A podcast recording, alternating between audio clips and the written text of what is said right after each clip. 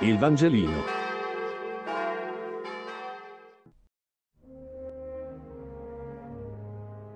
Lunedì 15 febbraio. Marco 12, 13, 17. Lettura del Vangelo secondo Marco. In quel tempo i capi dei sacerdoti, gli scribi e gli anziani mandarono dal Signore Gesù alcuni farisei ed erodiani per coglierlo in fallo nel discorso. Vennero e gli dissero, Maestro, sappiamo che sei veritiero e non hai soggezione di alcuno perché non guardi in faccia a nessuno, ma insegni la via di Dio secondo verità. È lecito o no pagare il tributo a Cesare? Lo dobbiamo dare o no?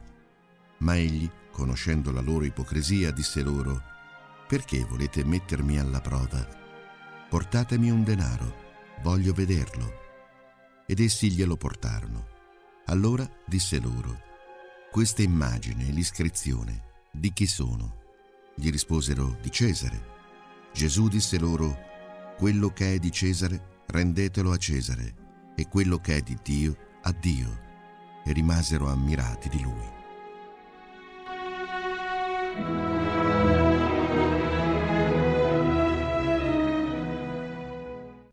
Si tratta di uno dei brani più noti e commentati di tutto il Vangelo.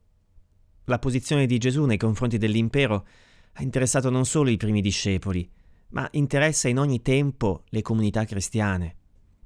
Come comportarsi davanti alle richieste dello Stato e della politica? Quale rapporto tra i cristiani e il potere civile?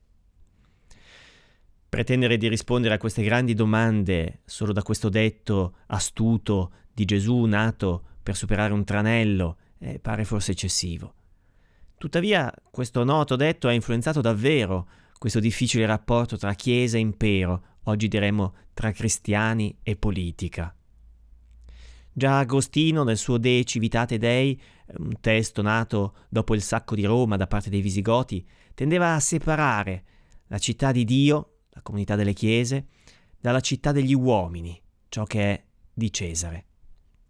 Ma questa separazione non era funzionale a un disimpegno o disinteresse politico o civile, quanto alla limitazione del potere regale, che in quanto da sempre legittimato dall'alto, almeno fino alle più recenti democrazie, tende come ogni potere a sentirsi illimitato.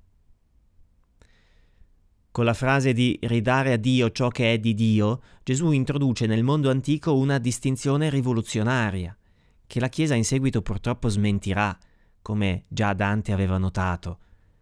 La politica è necessaria ma va desacralizzata.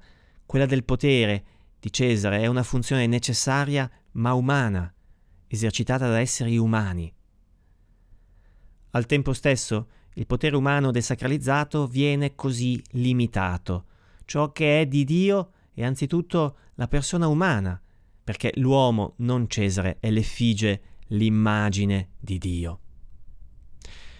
Dunque Cesare non deve avere potere sulla vita, sulla persona umana, come invece da lì a poco pretenderà di avere Pilato nei confronti di Gesù. Il Vangelino. Buona giornata.